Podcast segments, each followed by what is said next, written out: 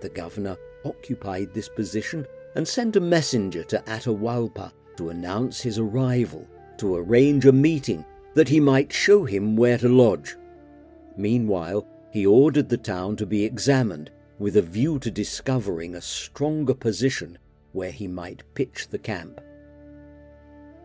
The Emperor Atahualpa was still in seclusion as part of the ritual he was conducting, and he didn't hurry out to meet the Spanish. Pizarro approached from the northwest along the old imperial highway, and when they arrived, he ordered his artillerymen to set up their cannons on the ceremonial plaza in the middle of the city, in full view of the encamped Inca army. The Inca soldiers must have looked on with curiosity, but they did nothing to stop them. That night, a storm came in over the hills, bringing rain and hail.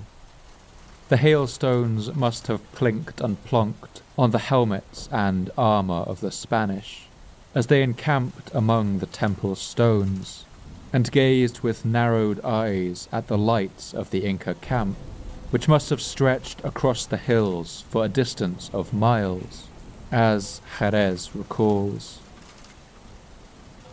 All the men were on foot outside the tents, with their arms consisting of long lances like pikes stuck into the ground.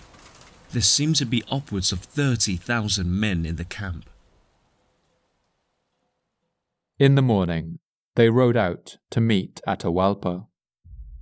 At first, he continued to play it cool and showed little interest in them. In fact, he acted bored by their presence.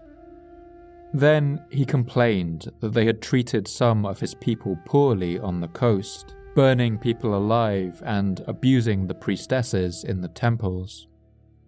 He even produced an iron collar that had been brought to him and that he said the Spanish had forced one of his allies to wear.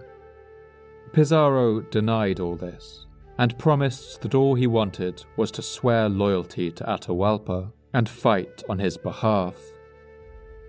The Inca emperor soon let down his guard and began to warm to the idea of welcoming the Spanish as subjects.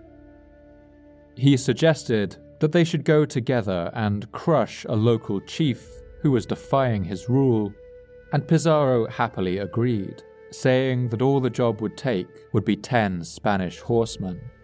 Atahualpa found this funny and to seal the deal, they drank maize beer together from golden cups that Pizarro must have noticed